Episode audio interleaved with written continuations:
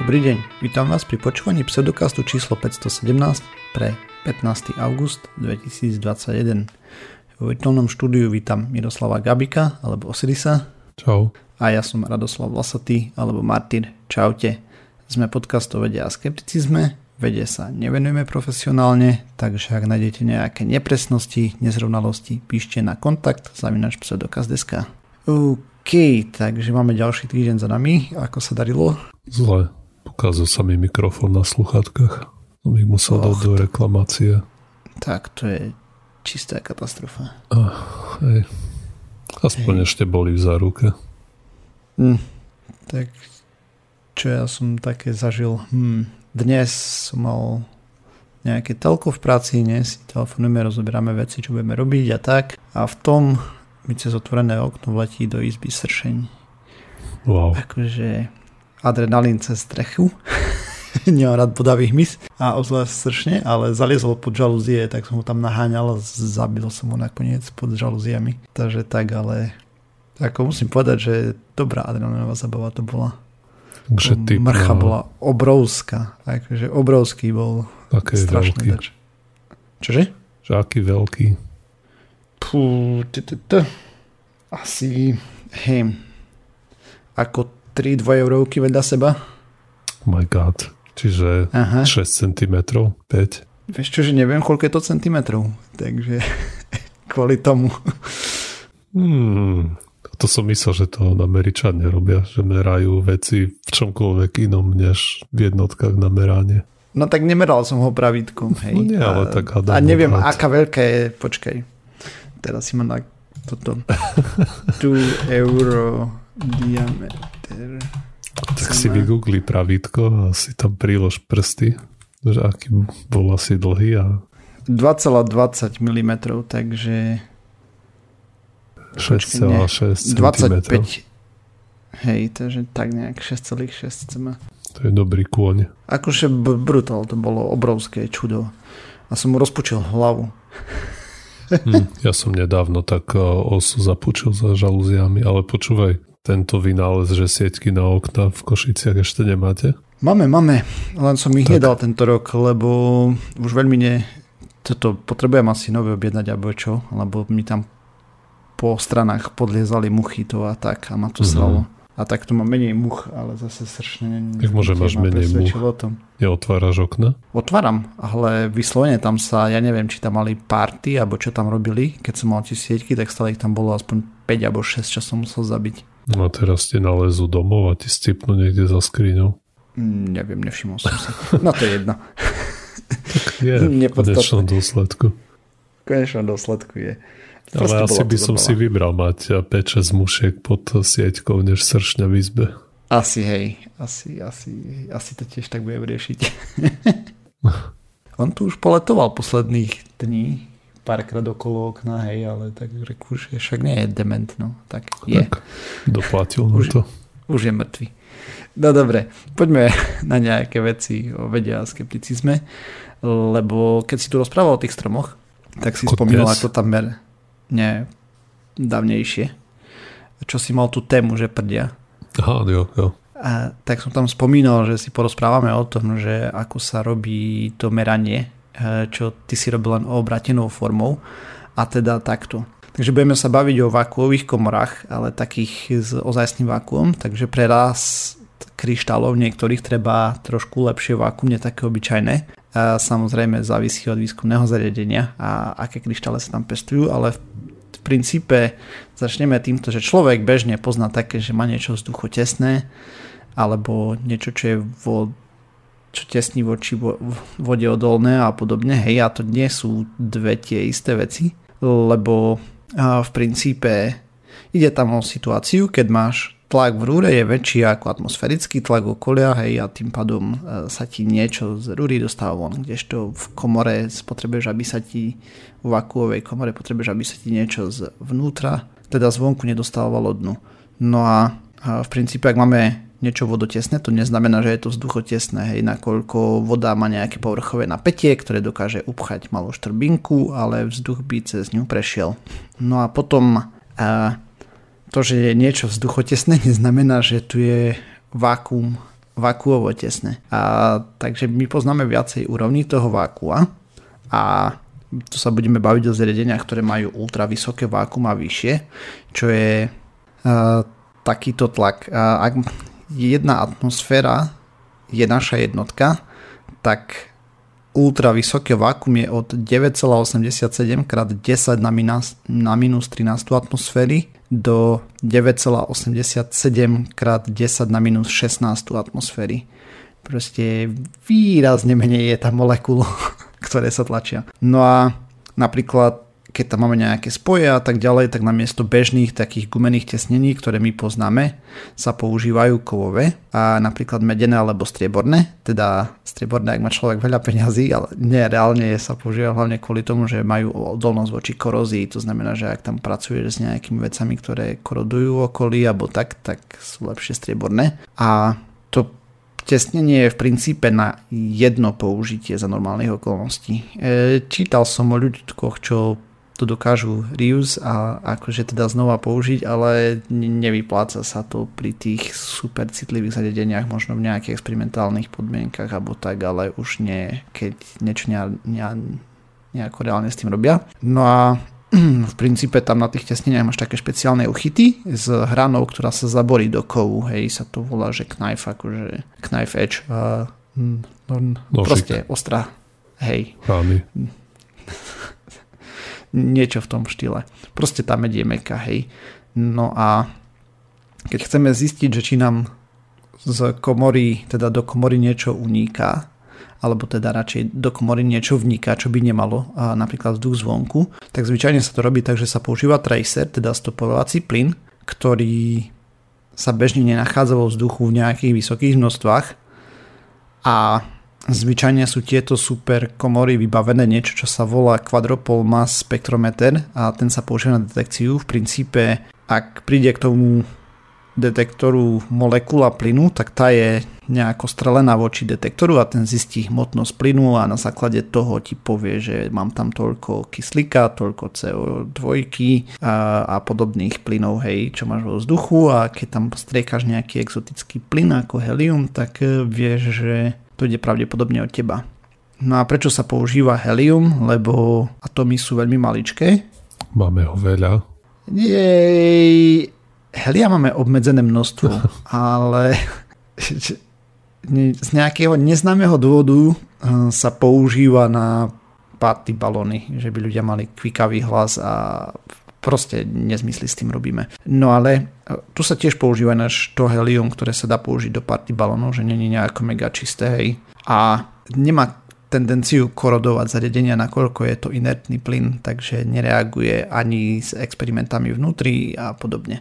Hm, ne, radšej by možno používali vodík, ne, ale ten má nepríjemnú, hej, ten, nepríjemnú ten má, tendenciu vybuchovať príležitosť. Hej, ak, akože, hej, je trošku explozívny. Ako samozrejme vodík je výrazne menší, myslím, že štvornásobne oproti heliu a to mám, ani neviem, ale proste oveľa menší. No a hej, vodík by s radosťou teda vybuchoval, takže ten nepoužívame a navyše je ešte vysoko reaktívny, hej, takže atomický vodík veľmi rád hej, sa viaže na rôzne veci. No a tým pádom, čo oni robia je, že najprv len na slepo, no na slepo, chodia okolo tých spojov s tým helium a pozerá vlastne na graf krivky, ktorá na, na tom zariadení stopovacom, tom spektrometri a keď vnútri komore z jedného sa objaví signál, že zachytili sme helium, hej, tak máš pravdepodobne situáciu, že si našiel, kde je ten spoj, ktorý je zlý, hej, že je zle utesnený. No a potom tam sa nasadí taký vak, akože v princípe obyčajný sačok, do ňoho nafúkaš toho helia výrazne väčšiu koncentráciu a keď ti to brutálne stupne e, na tom spektrometre, tak vieš, že si našiel tvoj spoj. No a teraz čo môžeš robiť, keď sa takýto spoj pobrel, hej? Uh, takže ho skúsiš dotiahnuť, to je prvá vec. Uh, to znamená, že tie vlastne spojení sa nedoťahujú úplne na doraz nikdy. Tam sú nejaké predpísané uh, torque. Hmm. Hmm, som si nepoznačil, ak sa to prekladá. Proste sila momentu rotačného. Hej, dobre som to dal. Dobre.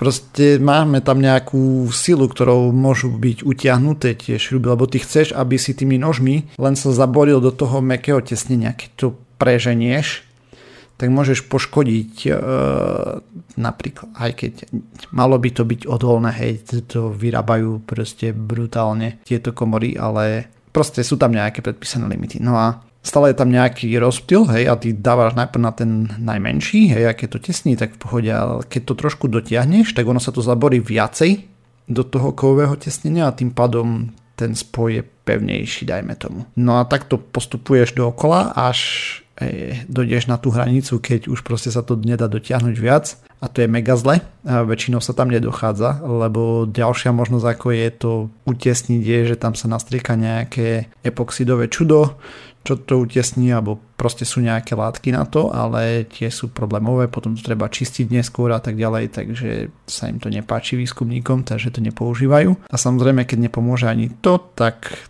to musia rozobrať, e, dať tam nové tesnenia, na novo uťahovať a tak, čo je zabava, lebo závisí od priemeru toho otvoru, hej, ktorý, na ktorom je ten kryt alebo tak, ale v priemere tam môže byť radovo 40 a viac e, šrúb, ktoré musíš utiahnuť. Proste masaker. No, v princípe takto sa pomocou tých sačikov a rôznych zredení vlastne detekuje, že či máme kvalitné vákum vnútri, že či môžeme robiť experimenty a podobne ďalej. Celkom vtipné o tom bolo čítať si a takto tak nejak náhodou som k tomu som k tomu narazil, keď sme sa bavili vtedy o tých kryštáloch tu a potom som si pozeral veci. A mi to tak napadlo, keď ty si spomínal, že tam používali ten sačok, čo zachytávali, čo vyjde zo stromu, hej. No. Tak tu pre zmenu používaš sačok na to, že by sa naplnil tvoj plyn a zachytávaš, čo prejde dovnútra. Hmm. Takže taká zabavka. No a potom som ešte chcel rozprávať o jednej veci, takej kratšej správičke, lebo uh, Všetci poznáme chorobu ALS, eh, alebo teda aspoň vieme, o čo ide. Je to choroba pohybových neurónov. Eh, Ujo Hawking ju mal a kopec ďalších ľudí. V princípe je to veľmi hnusné ochorenie, ktoré spôsobuje totálnu paralýzu a nakoniec smrť. A máme voči nemu eh, žiadnu liečbu.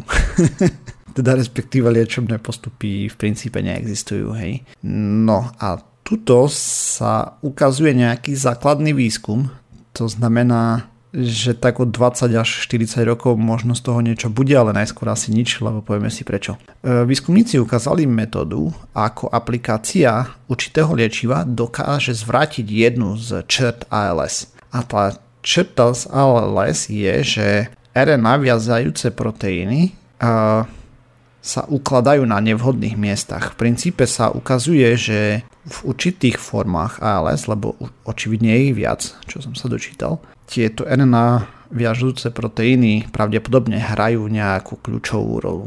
Aj to si nie sme 100% istí. No a oni zistili, že mutácie v proteíne VPC lomené 597 poukazovali na to, že tie RNA viazace proteíny sa ukladali v zloch lokáciách, teda takto. Oni tie proteíny za normálnych okolností eh, by mali byť v jadre hlavne. A tuto eh, proste boli v cytoplazme prevažne. A to nevedia presne, prečo sa toto deje. Ani ten mechanizmus, ktorý tomu dochádzal doteraz nebol jasný a práve na to sa zameriavali a práve na to prišli, že ten proteín VPC, jeho mutácie proste robia bordel. A teda čo spravili, ten tým výskumníkov odobral vzorky neurónov od pacientov z ALS, následne na nich robil pokusy, aplikoval na to liečivo, ktoré blokovalo VPC a zistil, že to dokázalo zvrátiť tú distribúciu tých RNA viazajúcich proteínov a tá sa vrátila do normálu, ako to tam napísali. Išlo pre proteíny TDP43, FUSA a SQPF. Nejdem sa snažiť ani vyslovovať tie, mená a tak ďalej, lebo zbytočne. A ten posledný, ktorý som spomínal, sa mimo iného ukazoval aj v nejakých interakciách pri niektorých druhoch rakoviny, hej, že ohľadom toho tam bol hlavne výskum. A liek, ktorý použili, je v prvom štádiu klinických testov práve voči rakovine. No. A ten istý tým ešte v nejakej druhej štúdii našiel nejakých pár ďalších fragmentov, ktoré sa v prípade L, ALS nachádzajú v cytoplazme, kdežto normálne by mali byť v jadre. Hej. Ale tu treba povedať, že asi iba 1 až 2% ALS pacientov má ten zmutovaný VPC proteín z toho, čo zatiaľ robili výskum. To znamená, že v najlepšom prípade eh, by toto pomohlo 2% eh, pravdepodobne, no nevieme, hej, akože toto je základný výskum nejaký na, ne, na neurónoch, zistili, že toto tam nesedí, že takto sa to líši oproti zdravým ľuďom, že toto, čo oni použili, by na to mohlo mať nejaký vplyv. Čiže ale vlastne ani nevedia, či to nejaký má klinický účinok. Áno, jasne. To je čisto v skúmavke, je to základný výskum. Ako som hovoril, že ak náhodou niečo z toho bude, tak o 20 až 40 rokov. A na, na toto nedávalo FDA approval, hej, zatiaľ. Hmm. Aj to som ešte povedal, že to je presne ako ten liek proti Alzheimerovi, ako sme to presne. hovorili. Je mm-hmm. tiež na takejto nejakom, na nejakej proxy hodnote. Toto je svetielko, lebo to je z toho, čo som vyrozumel, keď som tam čítal, aj tak, jak to oni popisovali, jeden z prvých náznakov, že by sme vedeli, kam uberať sa výskumom v prípade ALS, hej. No, keď to hovoria odborníci, už keď to nie je tak, že si porovnali milión vecí a tu našli jednu, ktorá sa líši v jednom percente prípadov. Neviem, no. Ako uvidíme, eh, pravdepodobne tam toho bude viac za tým. Kritiku som k tomu nenašiel, hej, lebo popravde som ani nehľadal. A... No tak po prvej fáze asi ťažko. Oh. Hej toto je taký základný výskum, že ak niekto tvrdí, že z toho bude liečivo, tak je veľmi, veľmi, veľmi optimistický, lebo pravdepodobne z toho nebude nič. Ale nevieme. Hmm. Ako je tam šanca jedna ku pár tisícom, hej. Z, že sa z tohto tu uh, stane niečo, čo bude systematicky používané. Ale možno tam nájdu vďaka tomu, čo objavili, že proste tie RNAčka sú hore-dole porozhadzované a že ich vedia dostať týmto naspäť. Uh, u 2% prípadov možno to bude mať nejaký klinický význam. Nevieme. Hmm, tak snáď. Akože netešil by som sa, že z toho čo bude. Aj tiež, jak nie som plný optimizmu. Ale to tak v skratke. To sú dve veci, ktoré som si pripravil, stihol pripraviť. O, dobre, tak ja som chcel hovoriť o správe IPCC, ktorá nedávno bola zverejnená. A vieme, že to je správa, ktorú pripravuje ten panel na vlastne klímu. A oni, jak sa to prekladá do našeho? Hmm. Medzinárodný... Aha, me, medzivládny panel pre klimatickú zmenu ku klimatickej zmene, len tým mimochodom na východe, kde nič nie je, sme už mali dve tornáda tento rok. Hmm. Dobre, ne? Jedno bolo v Ploskom a druhé v Petkovciach. Ploské je pri Košiciach okres a tamto je Vranov nad Topľu. Ale to v Petkovciach, čo bolo, tak bolo silnejšie, postrhávalo nejaké strechy alebo tak. Našťastie veľmi krátko bolo na zemi. Už to nebolo až taký hardcore, jak v Česku, hej? Nie až taký, ale aj tak, vieš, proste halo, no, je. čo tu robia tornáda? Halo.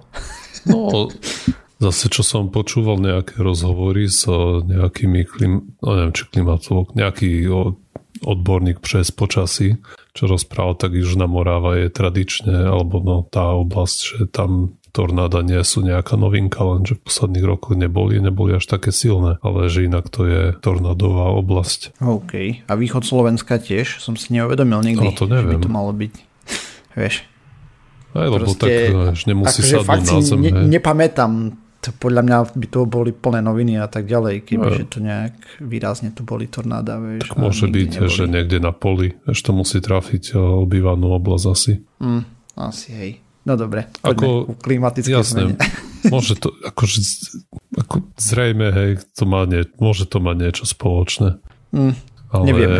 ako nie je to úplne nevydaný jav, hej, v tých, že sú niektoré oblasti v našich zemepisných šírkach, kde proste je to v nejakej, že proste tie, tie, tie tornáda, že sa tam môžu prihodiť teoreticky. Mm-hmm.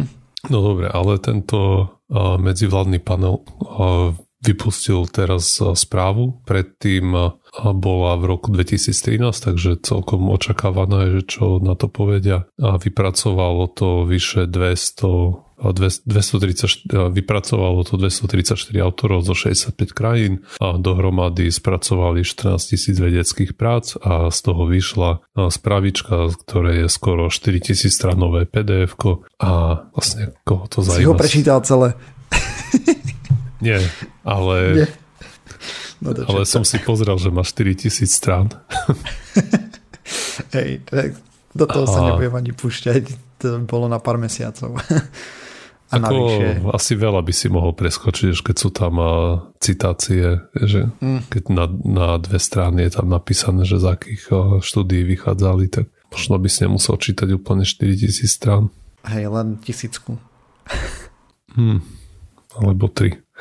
V každom prípade odprezentovali nejaké výsledky už teraz a myslím, že tam sú rôzne sekcie a teraz sa to, čo odprezentovali, sa týka tej fyzikálnej časti veci, teda koľko CO2 a tých skleníkových plynov v atmosfére, ako to, aké vlastne pozorujeme teploty teraz a potom sú tam nejaké prognózy do budúcnosti. A, takže vlastne hovoria, že oteplovanie v uplynulých rokoch je úplne bezprecedentné a samozrejme to už, tie indikácie tu už boli viackrát a potvrdzujú ďalej to, čo už tiež všetci dávno vieme a to je to, že koncentrácia CO2 v atmosfére je najvyššia za posledné no, že vo veľkej miere je zodpovedná za to oteplovanie aj najvyššia za minimálne posledné 2 milióny rokov a koncentrácia metánu je najvyššia za posledných 800 tisíc rokov a vzťah medzi nárastom koncentrácie CO2 a globálnej teploty je takmer lineárny.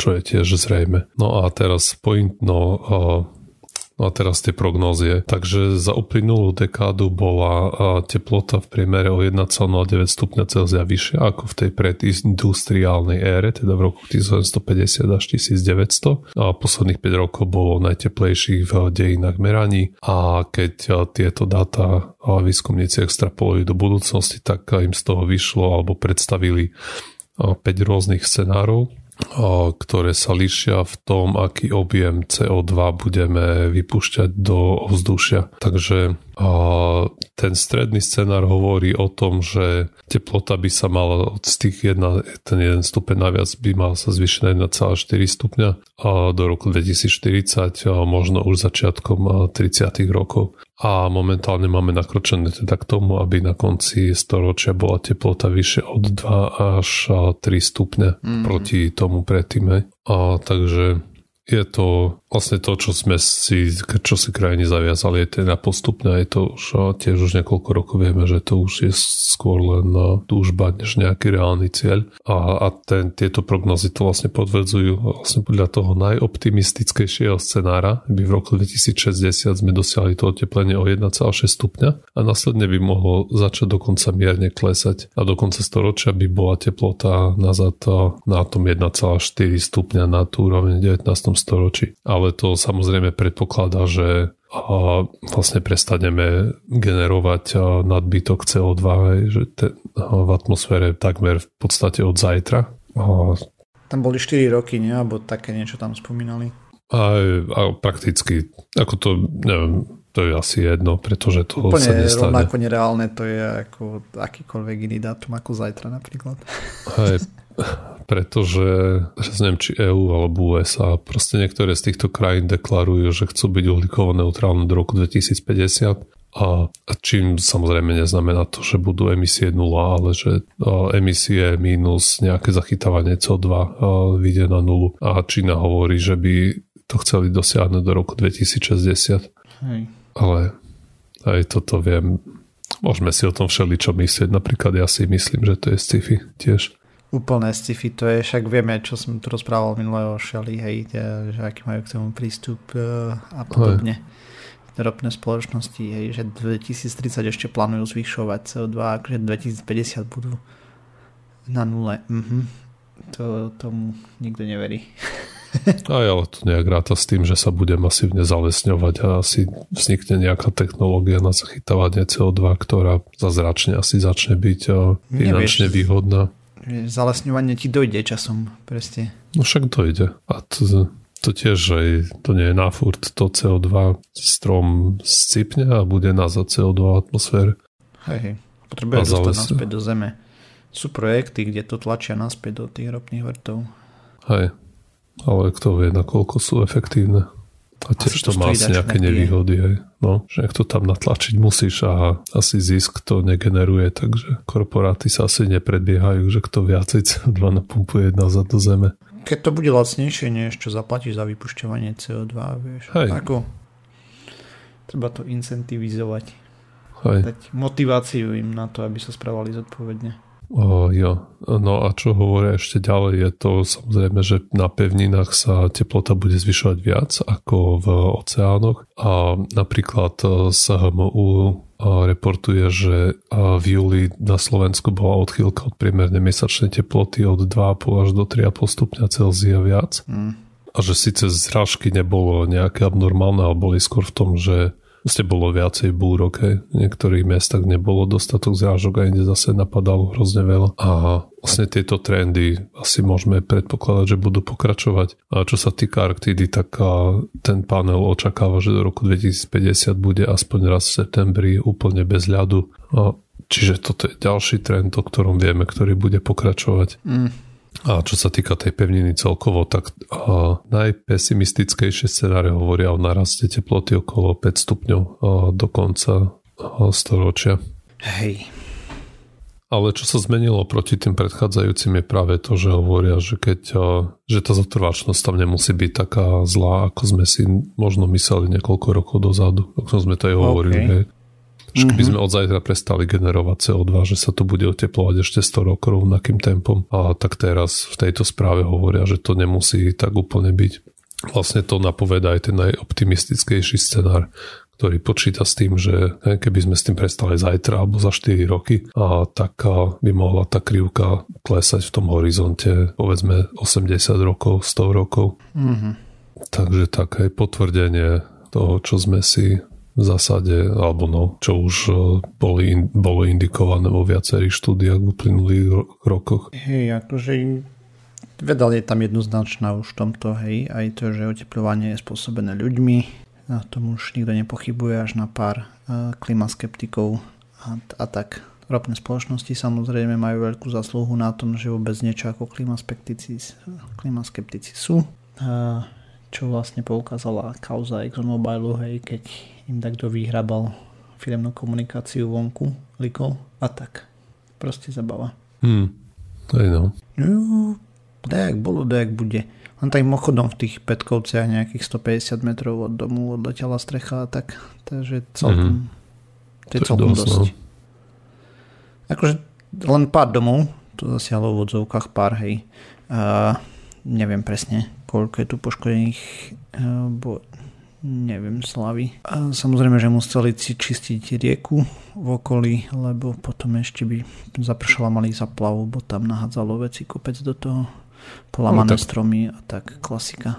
Má relatívne úzky pás to tornádo že my sme išli cez nejaké z tých miest, ktoré zasiahlo to tornádo, keď som šiel na Slovensku pred mesiacom a ste niektoré ulice úplne zdemolované, ale prešiel si pár desiatok metrov a nič. Hej. Ako, no uh-huh. jasné, aj konáre a tieto veci boli po, pohádzané, ale ste ten rozdiel tam bol markantný. A Hydrometeorologický ústav tvrdí, že rýchlosť vetra bola okolo 200 km za hodinu a sila mm. teda niečo okolo F2 Myslím, že F3 bolo ne v Čechách, nie som si istý. A, Tam bolo 3, čo už nepamätám teraz.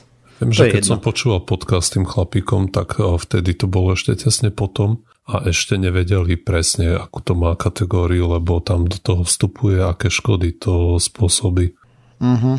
Hej, hej, aj tu, tu je to takisto. Zrejme. To je len odhadovaná kategória a tak typujem, že oveľa vyššie to nepôjde. Hm, tak tam neviem, aj závisí, či to prevrácia auto, ja neviem, si to nepamätám, čo on tam hovoril. Hm. Ale proste v tom čase to ešte nebolo určené, aké f to dostane. A už som si to potom nedohľadal, alebo zabudol. A v konečnom dôsledku to nie je až také podstatné. Hm, není. No dobre, tak ja už nemám o čom. Ja tiež nie. Môžeme sa pobaviť o knižkách alebo tak, ale to akurát by sme vyspojovali obsahy, takže asi nie. Hm. Aj tak čítame úplne iné knižky, takže... Hej. Asi. O, ja, ja sci-fi veľmi... Ty radšej máš fantasy, ne? Prečeta a tak. Fú, prečeta som už... Hej, ale akože to, to som prečítal niekoľkokrát tie knihy za mladí. Hmm.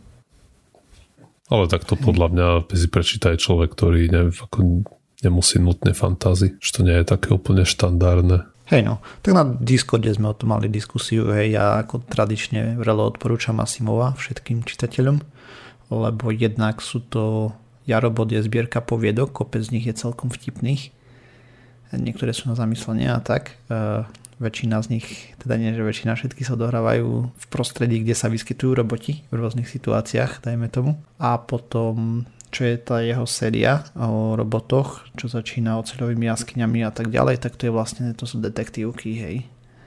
A potom aspoň tie prvé 3-4 knihy v sci-fi prostredí, takže je to zabava na čítanie. Hm. Však nakoniec sci-fi to je len fantázia, akurát magia je technika. Mhm. A závisí o koľko tam je toho science a koľko je tam toho fiction v tom.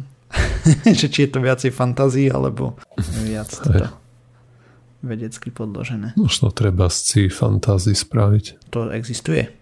Techno fantasy sa to volá. Á, ok.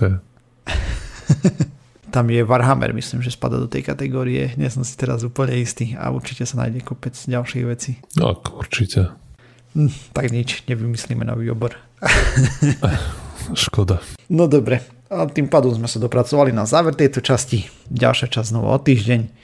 Všetky zdroje a veci k tejto časti nájdete na www.pseudokast.sk písať nám môžete na kontakt náš pseudokast.sk sme na sociálnych sieťach, na Facebooku, na, na Twitteri, okrem toho sme na YouTube, iTunes, Spotify a všetkých možných a nemožných podcastových agregátoch. Ak nás chcete podporiť, zdieľajte, lajkujte, dávajte pačiky a tak. Ďakujeme, čaute. Čau.